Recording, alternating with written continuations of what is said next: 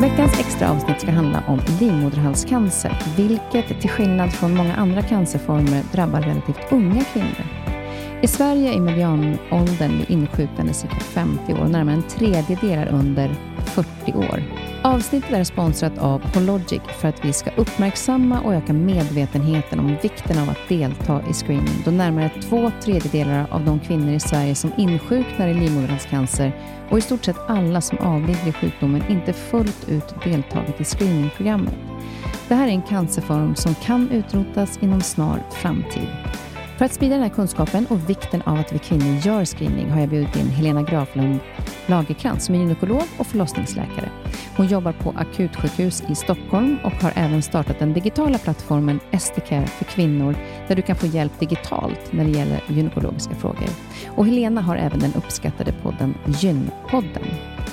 Och vill ni veta mer om Hologic som sponsrar avsnittet så lyssna vidare efter intervjun med Helena.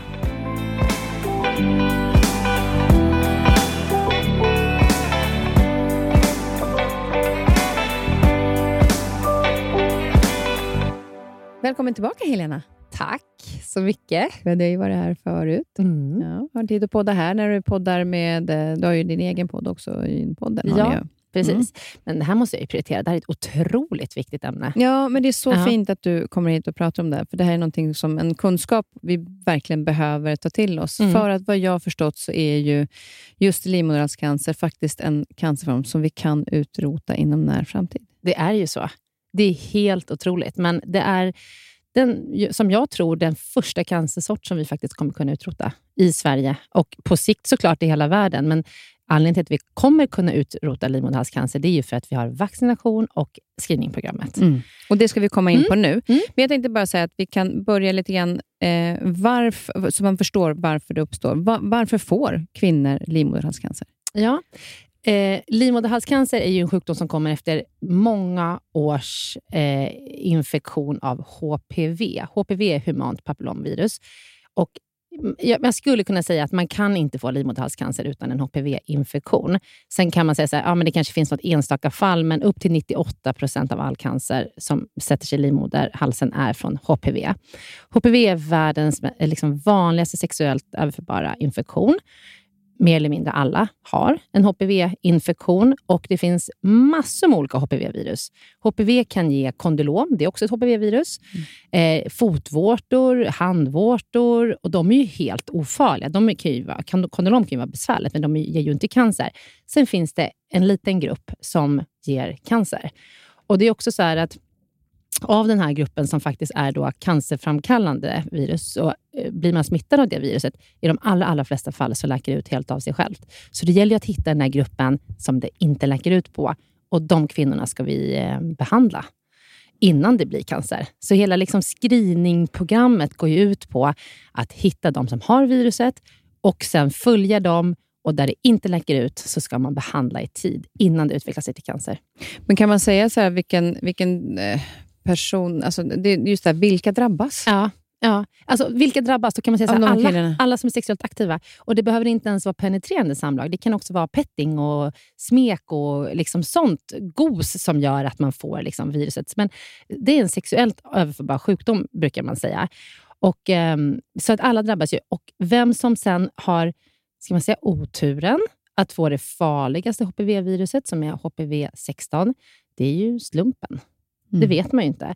Och eftersom HPV inte ger några symptom... Ja, för det är det jag tänkte komma Ja. in på. För att just det här att veta... Alltså du säger så här, vi alla har HPV Mm. i princip. Man Mm. bara, "Jaha, jag har ingen aning. Finns det några symptom överhuvudtaget? Förutom de, den gruppen då som du pratar om, kondylom och dem. Men, men just när det gäller det här. Nej, inga symptom. HPV är ju helt, det ger ju inga symptom. Utan det, symptomen är ju de här lång, eh, långvariga infektionerna som sen ger cellförändringar och som kan leda till cancer. Annars har man ingen infektion eller inga symptom av HPV. Så man får först symptomen när det är utvecklat cancer i sådana fall? Ja, eller svåra cellförändringar. Svå- Svåra Mm. cellförändringar.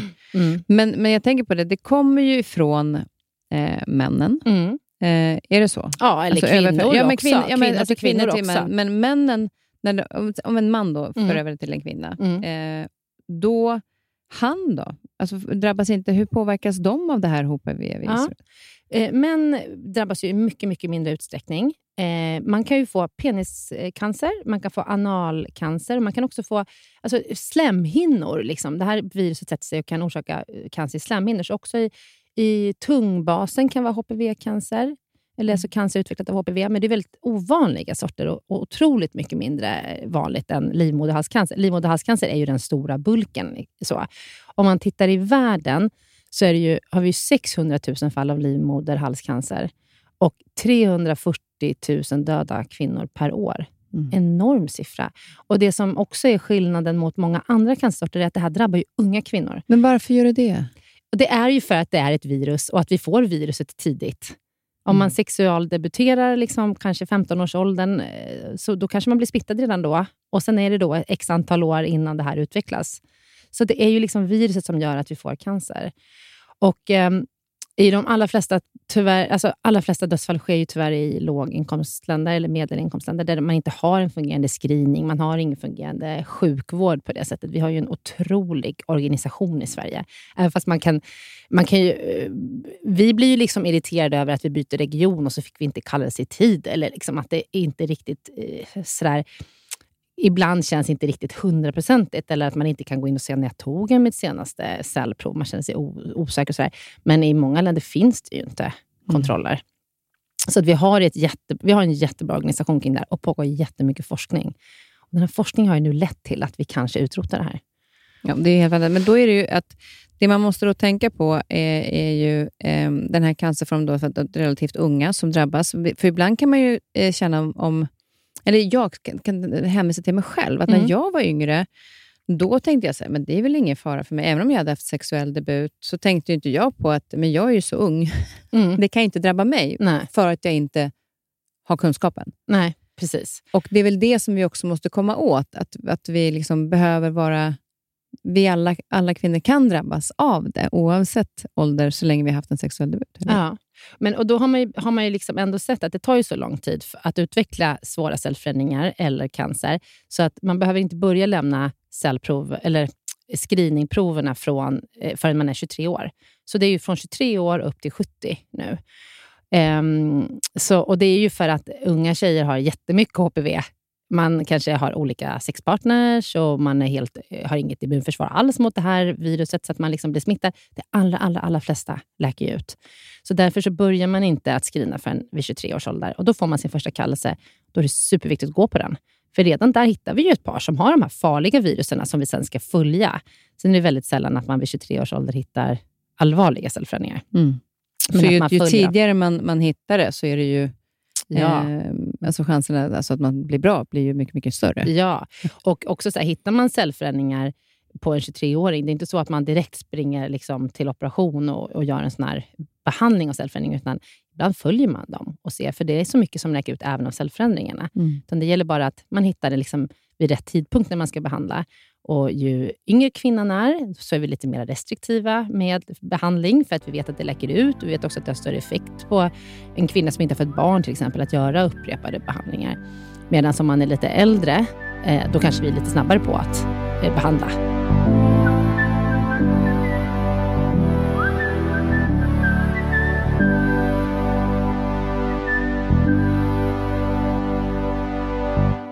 Ska vi ja. prata lite om själva screeningen, hur det ja, går till? Och så? Mm. Eh, då är det så att eh, alldeles nyligen så har man ändrat hur screeningprogrammet ser ut i Sverige. Tidigare så lämnade vi var tredje år, men nu ska vi faktiskt implementera att man ska lämna var femte år från att man är 23 tills man är 49. Varför har man ändrat det till var femte år? För att man har sett att man behöver inte lämna oftare. Okay. Eh, man, man, har sett att det händer liksom ingenting på tre år och man hinner ändå upptäcka dem, även fast man lämnar vart femte år. Och Det man lämnar då är eh, att man screenar för själva HPV. Man gör inte längre regelmässigt de här cellproven som vi gjorde tidigare. Och eh, Då är många så här, men är det lika säkert? Eh, ja, det är i varje fall tillräckligt säkert för att vi ska hitta de som vi sen ska behandla. För att eh, det är som sagt, HPV är det som krävs för att man ska få cellförändringar. Har man inget HPV, då får du inga cellförändringar. Men om man då gör, är den här screeningen då första som man gör innan man eh, eventuellt går vidare till cellproverna, mm. är det de här hemtesterna? Ja, bland annat. Det Mm. kan vara hemtest eller hos barnmorska. Men är det då... Eh, jag gjorde ju en sån test när under pandemin. Ja. Och jag kände ju så här, då, det var det kanske, nu låter det kanske lite konstigt, men då var det ju så att man skulle, antingen ska man ha covid-test upp i näsan, och då var man Mm. tvungen att trycka upp den så himla långt för att det Mm. skulle eh, gälla. Och så sen när man skulle göra den här, jag bara, vad, hur tillförlitligt är det här då? Ja. Kommer jag åt det? För jag vet ju bara att de har tagit cellprover på mig förut, Mm. när de har nypt av. Och då Mm. måste man ju så långt upp. Vart, vart hittar man eh, Viruset. HPV-viruset Ja. när man gör den här testen? Ja, men skillnaden är ju då att förr så gjorde vi ju då cellprov. Då måste man ligga i en gynstol och så måste man skrapa celler ifrån livmodertappen och liksom komma in i livmoderkanalen. Och så tittar man på cellerna. Hur ser cellerna ut? Och Det är det som vi har gått ifrån att göra regelmässigt nu. Utan nu så, så ser man till att man får med sig lite flytning och lite liksom, liksom, eh, ja, men, eh, ja, flytning är ju upp i slidan och liksom veva runt lite där. Du behöver liksom inte komma upp i livmodertappen för att hitta HPV, utan det finns ju i Så slidan. därför är de här hemtesterna De så är- pass säkra? De är lika säkra har man kommit fram till. Det här utvecklades under pandemin för att man eh, inte kunde ta emot alla patienter som skulle lämna cellprov. Och då var det så här, men nu måste vi implementera ett nytt sätt. Och Då började man med hemtesterna och så har man utvärderat dem och ser att de är lika säkra. Och, och Sen så kan det ju föras diskussioner. Ja, men tar kvinnorna hemtesterna? Ja, eh, det gör de, men ibland med lite påpuff. Och En del kanske som aldrig har gått till cellprov för att man har tyckt det var så otroligt obehagligt att ligga i gynstolen, de tar sitt hemtest. Mm. Medan andra som tycker att det är rätt bekvämt att gå till barnmorskan kanske tänker så här, äh, men jag, det där verkar inte lika säkert, det är bättre att jag bokar en tid hos barnmorskan. Och sen kanske man ändå inte gör det. Så att det är också så här, det, det, det här ska ju fortsätta liksom att utredas och, ut, eller, och bedömas. Funkar det? Men man har, man har landat i att det är lika säkert. Så att, och Det är ju verkligen ett liksom take-home message idag. Att får ni ett hemtest hemskickat, gör det. För det är jättebra och det räddar ju liv. Mm. För jag vet flera av mina kompisar som när jag hade gjort då min test och var Mm. lite så här, fasiken är det här Mm. så säkert? Mm. De bara, men gud, jag har glömt bort, jag har den någonstans hemma. Ja, jag vet. Alltså, Mm. jag gör det sen. Ja, Eh, men sen gör det direkt. Men det skulle säga också med screeningen, att då är det ju vart femte år, då, fram tills man är 49. Sen är det vart sjunde år. Upp Mm. tills att man är 70 år. Så och från det är 50 anledningen till att det... Ja, att det är liksom eh, långsamt utvecklande och att mm, har man, inget, har man inte haft något virus från att man är upp till att man är 50 så är det liksom osannolikt att någonting händer inom sju år. Mm. Det här är, när, man, när, man ska, när man pratar om screening så ska man ju komma ihåg att det är liksom ett det är ju en sammanräkning av det ska vara kostnadseffektivt, det ska vara görligt liksom i vår organisation. Det ska vara, eh, vi ska ha en vinst av att göra det, eh, att, liksom, att göra en screening. Så att screening är, det är liksom många olika parametrar. Eh, om, om man tänker så här rent krasst, ja, men det kanske bästa skulle kanske vara om man tog både HPV och cellprov på alla kvinnor varje gång. Men det är liksom inte, vi hittar inte så många fler att det, att det är värt den extra kostnaden. Så då måste man ju dra ner på någonting annat. Vad ska vi dra ner på då inom sjukvården? Det finns ju ingenting annat vi kan dra ner på. Så att det här liksom, det ska vara kostnadseffektivt och praktiskt och, och säkert. Mm, och det har man landat Det här är säkert. För det är det som är det viktigaste av allt. Mm. Eh, någonstans eh, kan jag känna, Mm. som då inte har hand om den här ekonomin, mm. Mm. just att, att det är säkert för eh, i längden så blir det mer kostnadseffektivt om vi får mindre som blir sjuka. Självklart. Ja, så så, är det ju. Där någonstans så är det, men då när man har tagit, när man har gjort det här testet, då, Mm. oavsett om man gör det hemma, eller hos barnmorskan eller hos gynekologen, Mm. eh, och skickat in det. Mm. Eh, om man då får utslag på att man har det, Ja. vad sker då? Precis. Då får man i nästa steg komma till en barnmorska och då gör man det här eh, cellprovet. Då, det här som du, vi pratade om förut, att man liksom är uppe på livmodertappen och fångar cellerna. Och, så, och Det måste en barnmorska eller en gynekolog göra. Så då får man komma oftast till en barnmorska och då tittar man där och då så ser man liksom hur ser cellerna ut och då är det ju någon som tittar på det liksom i laboratoriet.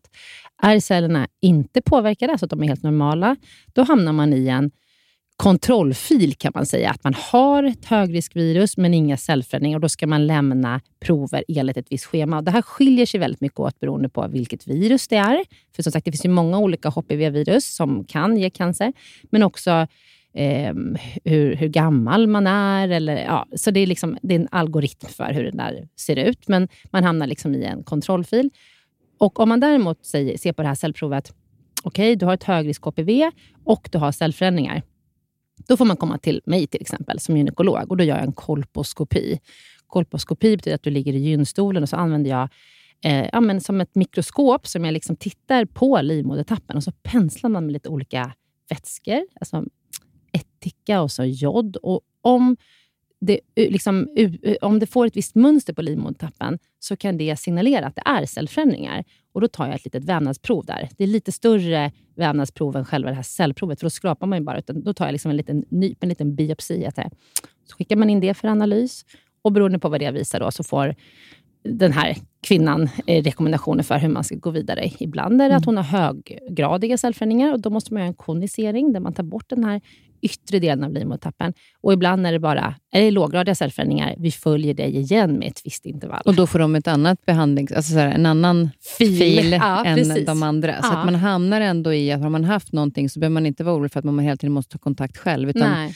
Då har man redan hamnat i en fil som gör att mm. det kommer att återkomma om när man gör nästa test. Ja, exakt. Om man tittar då när det blir livmoderhalscancer, mm. vad är man i för stadie? Alltså, hur ser ni att det är Alltså i graden av cellförändringen, att det är cancer? Ja, då ser man ju det på de här... Alltså ibland ser man det direkt på cellprovet faktiskt, att det är så omvandlade celler att det, det är cancer. Det här ser man ju, liksom, de ser ut på ett visst sätt när man tittar på dem i mikroskop. Så att säga.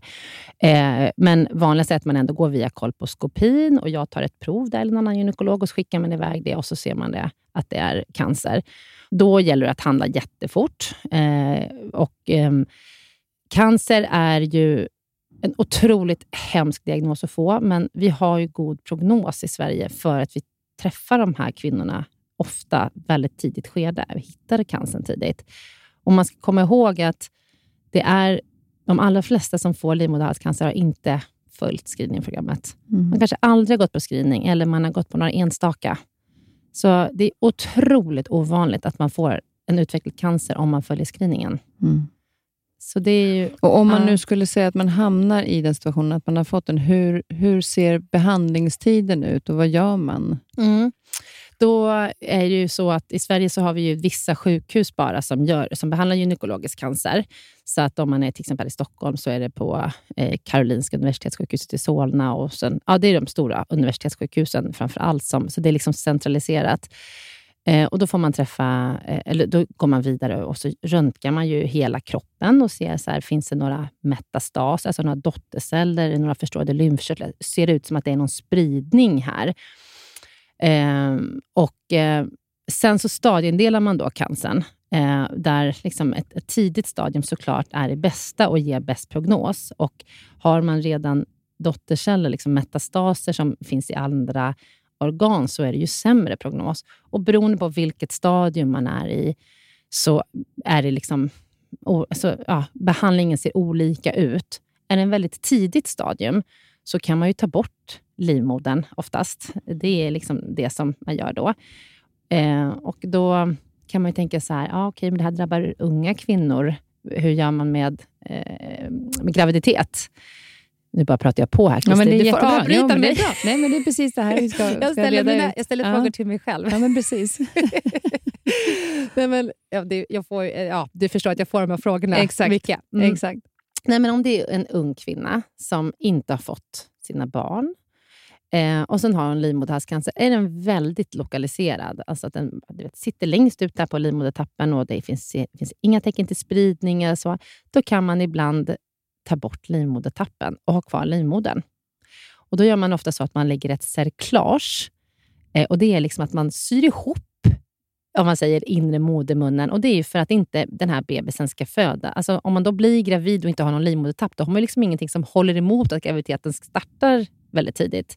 Så då syr man liksom ihop inre delen av modermunnen och sen inför förlossning så tar man bort den där liksom lilla mm. lilla hopknutna livmodertappen och så kan man föda barn. Ehm, eller så gör man kejsarsnitt. Eh, och, ehm, eh, men det är det vanligaste. Eh, alltså, om, man, om, man ändå ska bli, om man ändå vill ha barn så försöker man göra så. Om, men det är, jag ska säga inte, inte att det är det vanligaste, men man försöker att göra så hos kvinnor som inte har fått barn. Men det ska ju vara väldigt liksom, lokal cancer. Då. Man kan ju inte riskera att det kanske är spridning, alltså att det kan ske en spridning. Mm. Annars är det att man tar bort livmodern. äggstockarna, lymfkörtlarna i området. Och Om man ser att det redan finns en spridning så är det ofta strålning och cytostatika som är liksom en botande behandling. Och Om det är en väldigt stor spridning så försöker man ju liksom att dämpa sjukdomen och hitta en bra livskvalitet med liksom palliativ behandling, så att säga. Alltså den behandling som gör att man inte blir riktigt botad, men att man ändå kan leva med sin sjukdom. Men det jag tänker på då, när, när, eh, om man nu inte har gjort den här screeningen eller vet att man men det, man kanske får, du pratar om att det fanns symptom om det var så att man hade till exempel cellförändringar eller att det har gått över till cancer. Mm. Vad är det för symptom man får då? Mm. Vanligast är att man får mellanblödningar. Eh, eller att man får blödningar efter samlag, penetrerande samlag, eller vid fysisk aktivitet, att det blöder. Eh, att man får blodiga flytningar, eh, eller att man faktiskt har smärta i neddelen av magen eller i underlivet. Det kan vara vid samlag eller vid fysisk aktivitet. Så, men det vanligaste är liksom, tecknet är ändå blödningar. Men det är ju sent. Eh, det är ju inte då lätta cellförändringar, så att eh, man, man, eh, man får ju som sagt inte besvär av lätta cellförändringar, utan det här är ju när det har gått ganska långt. Mm. Mm. Och Vad får man för biverkningar under tiden som man behandlas för eh, cancer? Ja, det är ju också så otroligt individuellt beroende på vilken sort man har. Mm. För det är, ju, det är ju olika cytostatika, alltså cellgifter är olika beroende på vilken det är och om man får yttre strålning eller inre strålning. Men det man kan säga är ju att det är psykologiskt väldigt tungt att gå igenom cancer och eftersom kvinnorna är ganska unga så kan det ju vara, så det ju, leder ju till otroligt mycket tankar. Och ska jag bli mamma? Eller det blev inte så i mitt liv. Jag blev tvungen att ta bort min livmoder. Och vad händer nu? Och, Eh, man tar ju också bort äggstockarna ofta. Eh, då hamnar man ju i ett klimakterium som gör att man kanske behöver käka då, eh, östrogen, eh, tillsätta östrogen istället på, på liksom via ja, huden eller via tabletter.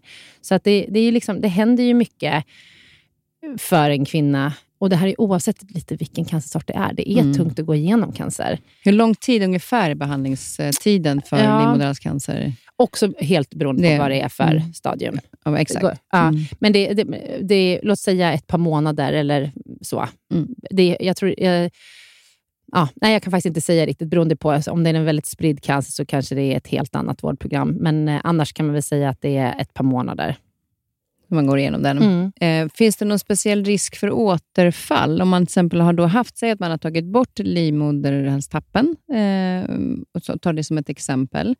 Finns det någon risk för återfall där, precis som det kan finnas i vissa andra cancerformer? Ja, det gör ju det. Mm. Vi följer ju alltid eh, efteråt, enligt, också enligt ett visst program. Så att man får gå på kontroller efter behandling, eh, oavsett vilken behandling man har fått. Och Det finns alltid risk för återfall. Det är ju så. Det tar några år innan man kan säga så här, men nu verkar det liksom lugnt. Men eh, ja, så är det mm. med cancer. Men om det är så att till exempel eh, om någon i familjen, mm. säger att jag skulle haft någon i, kvinna i min familj som har haft livmoderhalscancer. Mm. Skulle jag, risken öka att jag får det för att jag är mer känslig för det? Eller har, finns det inget samband med genetiken på det sättet? Ja, Bra fråga, tycker jag, för ärftlighet är ju, är ju alltid någonting som vi tar in i beaktande, också när det gäller cancer. Men just med livmoderhalscancer så är det ju väldigt relaterat till det här viruset. Sen kan man ju tänka så här, ja, men varför får vissa virus som läker ut och vissa får virus som leder till cancer? Det vet vi nog inte riktigt. Men vi, det finns några faktorer. Rökning försämrar läkningen. Så om man röker så är det större risk att man inte självläker och det är också större risk att eh, att det utvecklas åt fel håll. Liksom. Eh, upprepade underlivsinfektioner kan också vara en sån grej som kan försämra utläktningen av viruset. Så det är väl mer av de sakerna. Sen så är det klart, så här, vi vet nog inte helt hur, här, hur ärftligheten spelar in. Någonting är det ju säkert som gör att man har ett bättre immunförsvar. Eller så. Men i varje fall mm. ingenting som jag vet. Det är ingenting som vi så där siktar in oss på när vi pratar om det, utan det är mer de här omständigheterna och mm. vilket HPV och rökning. Och lite så. Men hur farlig är den här cancern, skulle du säga? Jättefarlig. Jätte, jättefarlig. Man mm. måste hitta den i tid. Hittar man den inte i tid så dör man. Mm. Det är det som vi ser ute i världen, där man inte hittar den. Den är jättefarlig. Så och vi... screeningen räddar liv. Exakt, och det är mm. det vi ska komma tillbaka till. Mm. För att den här screeningen då handlar om, eh, för att vi ska liksom få ihop eh, vikten av att, att verkligen göra det här. Mm. Screeningen då är mellan fem alltså fem års mellanrum Mm. fram till man är 49. Mm. Och får man hem tester skickade, Mm. så gör dem. Mm. Absolut. Och att de är tillförlitliga. Yes. Ehm, Japp. Och sen, men, men om man då eh, ska titta på att vissa känner ju det här att, som jag i alla fall, Mm. jag har hört några kompisar säga, nej, men, eh, jag känner inga symptom. Vi har pratat om att det finns inga symptom på det Nej. viruset. Nej. Eh, och att jag gör det sen. Mm. Nej. Nej. Gör det För ju direkt. tidigare man, man upptäcker det. Ja. För HPV så spelar det ingen roll om du gör det nu eller om du gör det om eh, sex veckor. Alltså, HP, så här, det går ju så långsamt, men det är otroligt stor risk att du glömmer bort det om sex veckor och du hittar inte det där HPV-kittet eh, som du har fått hemskickat. Alltså, så att, eh, Kan att, man ringa då och be om att få... Det kan man göra. Det här är lite olika olika regioner, men det är klart att du måste se till att du får ett nytt ring till din region. Beställ hem i din region. Eh, mycket går att göra på 1177 och så. Se till att du får hem ett, ett, ett cellprov eller ett hemtest, HPV-test. För att eh, det ligger ju i allas intresse att det blir gjort, även i regionernas liksom, intresse. Vi vill ju att kvinnor ska göra det här. För jag tänker om någon lyssnar nu och tänker Ja. så här, Gud, jag hade det där hemma, bara Ja. jag hittar inte Nej. och jag vill göra det här provet. Ja, då tycker jag du ska kontakta din region. Ja. Ja. Eh, Och då, eh, läs på 1177 hur du gör. För där, där finns all den informationen Ja, den- kring hur det Ja, fungerar det. det, och om du känner dig osäker så prata med din vårdcentral där du bor. Så här, jag, jag har inte tagit mitt hemtest, hur gör jag? Mm. Eller ring kvinnokliniken. Men för det här skiljer sig också lite åt mellan, vi är ju så många olika regioner i Sverige och alla gör lite på sitt egna sätt. Så det är Ja. svårt att säga Ja, exakt okej. hur det går till. Ja. Men eh, se till att det blir gjort. Mm. Ja. Och när du får ditt hemtest, ta det samma dag så att det inte försvinner.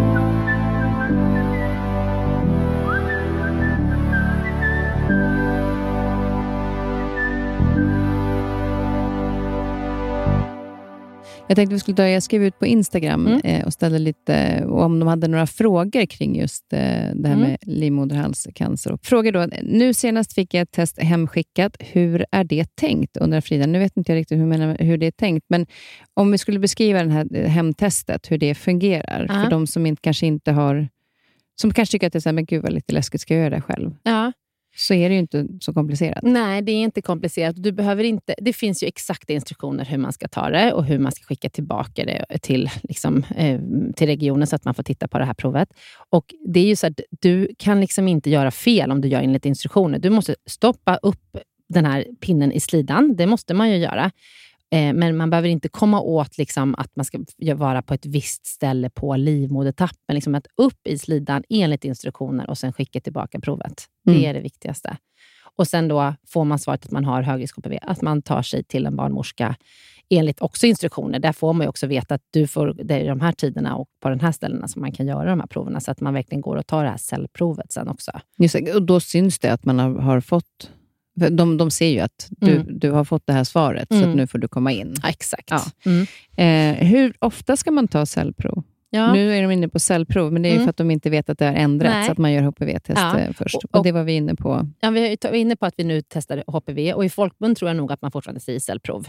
Mm. Eh, det säger jag också när jag pratar med patienter. Har du tagit ditt cellprov? Fast jag menar HPV-test. Ja, exakt. Så att, men det har vi pratat om. Det börjar från 23 års ålder och upp till 49 års ålder så har det varit femte år. Och det här är helt nytt då. Innan var det vart tredje år, men nu är det vart femte år. Och från eh, då 50 till 70 så är det vart eh, sjunde år. Och att man har ändrat det har inte att göra med att det är något ekonomiskt i det, utan det har Nej. snarare med att man ser att det inte sker så mycket under de här åren, så Ja. därför kan man ta det var femte år. Ja, så man behöver inte vara orolig, så här, varför kan inte jag få göra oftare för? Nej, och det är faktiskt det är ju precis som du säger också. Man tittar ju på, eh, liksom, på hela ekonomin. Eh, sam, liksom, vårt samhälle skulle ju skulle inte spara några pengar på att det är några kvinnor som utvecklar cellförändringar som vi sen måste behandla och så vidare och gå på massa kontroller. Så att man tittar ju på, liksom, det är ju inte för att spara pengar, utan att det är för att man har sett att man behöver inte ta dem oftare. Nej. Så att det, det finns liksom inget samhällsekonomiskt i att vi ska ta vart femte år om det inte är säkert. Mm. Så där, där kan vi känna oss trygga med Jag känner mig nya. helt trygg med det. Och sen var det då eh, symptomen Mm. som Annika frågade om. Ja. Det är ju inga. Inga. Nej, så du måste gå och Det ta är det därför det här är så provet. klurigt. Ja, det är det. Mm. Och sen eh, också då den här, hur vet man att hemtesterna att göra dem är tillförlitliga? Mm. Eh, de vet vi nu att det för att det finns i flytningen och det är lätt Mm. att komma åt, så man Mm. behöver inte sticka upp den så långt. Nej. Vilket Precis. faktiskt, som jag sa, var min tanke då, eftersom Ja. det var covid samtidigt, Ja. att man måste sticka upp den här pinnen på ett visst sätt. Men det kan man få bara man får flytningar på... Ja, alltså man, den den ska ju vätskan. upp i slidan, Ja. i liksom slemhinnorna och runt. och sådär. Så man ska ju inte bara ta den på utsidan, utan den ska ju upp. Men läs anvisningarna och gör precis som står på anvisningarna. Men det är inte krångligt. Då Alla klarar av det. Och Sen är det en, en eh, fråga här. Skillnad i symptom mellan olika former av gyncancer, alltså äggstockar, livmoder och livmoderhalscancer. Det eh, skiljer sig ju jättemycket åt. Eh, livmodercancer det är ju den här cancern som sitter i livmoderslemhinnan, alltså inne uppe i livmodern. Eh, drabbar ju oftast äldre kvinnor och eh, är ju också blödningar. Att man får blödningar efter att man har slutat menstruera är det vanligaste. Man har haft sin senaste mens och så går det fem år och helt plötsligt börjar man blöda. Det är Mm. ett symptom på livmodercancer.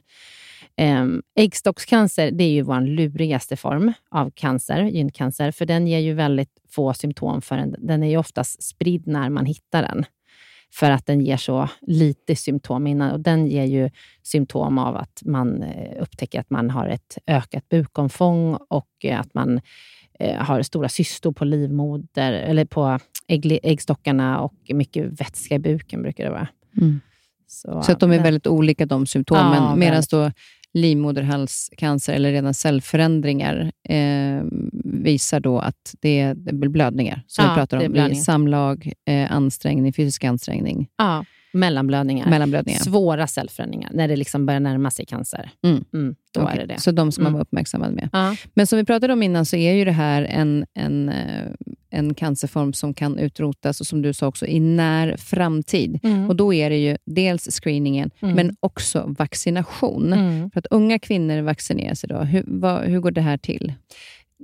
Det, Kring, ingår kring, I, ja, det ingår i vårt allmänna vaccinationsprogram nu, så att alla barn erbjuds det i skolan, i femman eller sexan. Och, ehm, varför, varför är det så tidigt? Ja, för, att man, för att man har ju bäst effekt om man vaccinerar innan man sexualdebuterar. Mm. Så att, och det här implementerades i Sverige 2012 och från 2020 så vaccineras även pojkar. Och Pojkar eh, kommer då ha ett skydd av de här cancersorterna som jag nämnde tidigare, att man kan få på andra slemhinnor som anus eller i munnen till exempel. Men framför allt är det för att man inte ska smitta flickorna. Så att man liksom som drabbas minst- hårdare som av drabbas. cancer? Ja, så man, eh, man liksom minskar ju eh, virusbördan i samhället. Då kommer ju att, då kommer viruset dö ut till slut. Men många är ju väldigt oroliga när man säger vaccination. För Vissa Mm. är ju väldigt rädda för att vaccineras, för de tycker att det, alltså just att det kan finnas biverkningar och så vidare. Mm. Hur väl, eh, hur, om man tittar på undersökningar kring eh, vaccinationer, vad har Mm. man sett för biverkningar och hur många, kan man säga så här, så här många har gjorts och Mm. man ser de här biverkningarna? Ja. Jag tror att jag läste någon siffra att 100 miljoner vaccindoser har getts i världen och man kan inte se att det ger några allvarliga biverkningar. Man kan, man kan, det man ser är att eh, man får lite ont vid instickstället och lite rodnad och svullet där man har liksom fått själva injektionen. Men man kan inte se några andra farliga biverkningar. Så Eh, att vaccinationen i sig själv ja, ger inte några allvarliga biverkningar? nej. Det, det, tror jag är viktigt att, att tänka på, Ja. för att om, om vi ska nu utrota den här cancerformen. Mm, Och sen ihop med då screeningen, så, eh, där man upptäcker i tid, Mm. innan det blir cellförändringar. Men det har exakt. också varit så, att för, du pratade om att, att det här med att det är unga då, Mm. redan i femman, sexan där, som Mm. man vaccineras. Mm. Men nu kan man även vaccinera när man blir äldre. Precis. Nu, nu görs det lite liksom initiativ i olika regioner för att försöka öka vaccinationsgraden i liksom flera olika åldersgrupper. Och det här får man, om man är ovaccinerad och är intresserad av att vaccinera sig, då kan man kontakta sin region och fråga vad det är som gäller i, vår, i den här regionen, för det är lite olika. Men eh, nu vet jag att det finns regioner som eh, erbjuder gratis vaccin upp till 26 års ålder, så att man inte behöver betala för det själv. Eh, och att man, man gör liksom lite såna här rider att liksom försöka få kvinnor vaccinerade. Men och man kan ju vaccinera sig själv. Det är bara att, det kostar pengar. Det är Mm. helt ofarligt att vaccinera sig även fast man är 50. Ehm, om man, ja, alltså, nu finns inga exakta riktlinjer, men om man har varit gift länge och skiljer sig och ska ha nya partners, varför inte vaccinera sig? Och få, har du då haft Um, är det nog liksom att du kommer bli utsatt för nya HPV-virus som du inte haft tidigare, så ja, då har du i varje fall det skyddet. Mm. Så att, eh, vi vet ju, anledningen till att vi kan inte ge några exakta riktlinjer är för vi vet inte hur bra det skyddar, men vi vet att det i varje fall inte är farligt. Så även om jag då är 53 mm. och jag inte har någon partner och träffar någon, så skulle jag kunna gå och vaccinera mig ja. för att vara på den säkra sidan? Ja. Och vi erbjuder det också i samband med att kvinnor eh, till exempel koniseras, när man gör den här behandlingen för svåra livmoder, eh, livmoderhalsförändringar. Eh, men det är också att kvinnor får betala för det själva. Det ingår liksom inte i regions... Eh, liksom, samhället står inte för den kostnaden ännu. Men, men vet man om det skyddar då fullt ut? Med tanke på att jag har haft partners tidigare, mm. till exempel. Och Jag vet ju inte om det är någonting som... Nej, och det är det man inte vet. Mm. Så att eh, Man kan inte säga att det ger liksom ett lika bra skydd som om du tar det här vaccinet när du är 11. Men något skydd tror man att det ger i alla fall. Mm. Eh, och det är i varje fall inte skadligt. Så att det är ju liksom att, eh, ja, men kostnaden är ju som man liksom får ta hänsyn till. Men det man ska komma ihåg är att det skyddar ju inte 100% vaccinet. Vi vaccinerar ju mot nio av de här HPV-viruserna. Och eh, Det finns flera som kan ge cancer. Så eh, man, ska, man måste, även fast de är då i, ganska liten andel av cancerfallen, så man måste ju fortfarande gå på screeningen.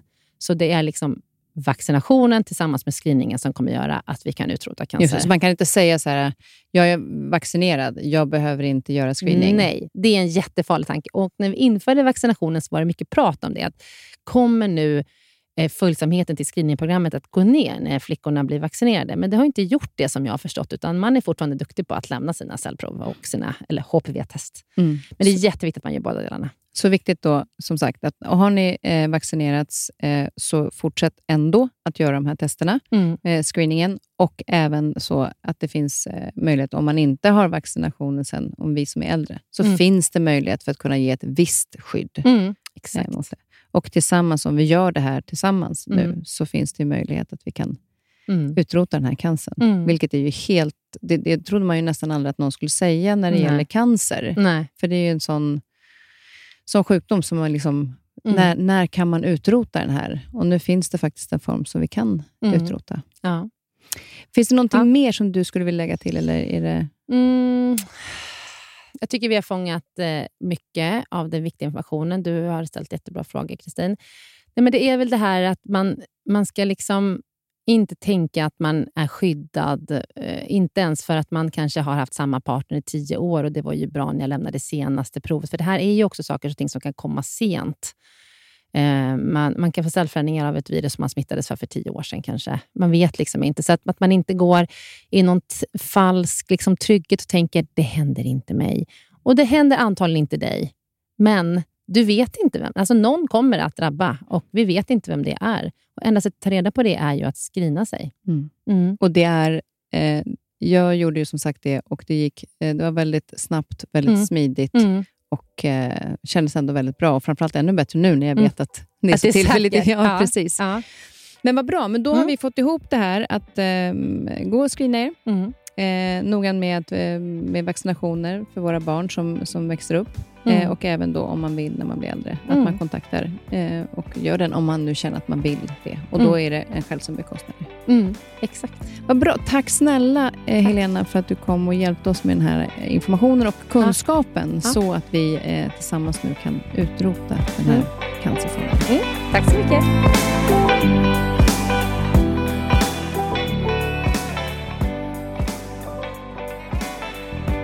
Stort tack till Hologic som sponsrat det här avsnittet. Hologic är ett innovativt medicinskt tekniskt bolag som fokuserar på att förbättra kvinnors hälsa genom tidig upptäckt och behandling. Företaget är en världsledande utvecklare, tillverkare och leverantör av högkvalitativa produkter inom diagnostik, brösthälsa, gynekologisk kirurgi och skeletthälsa.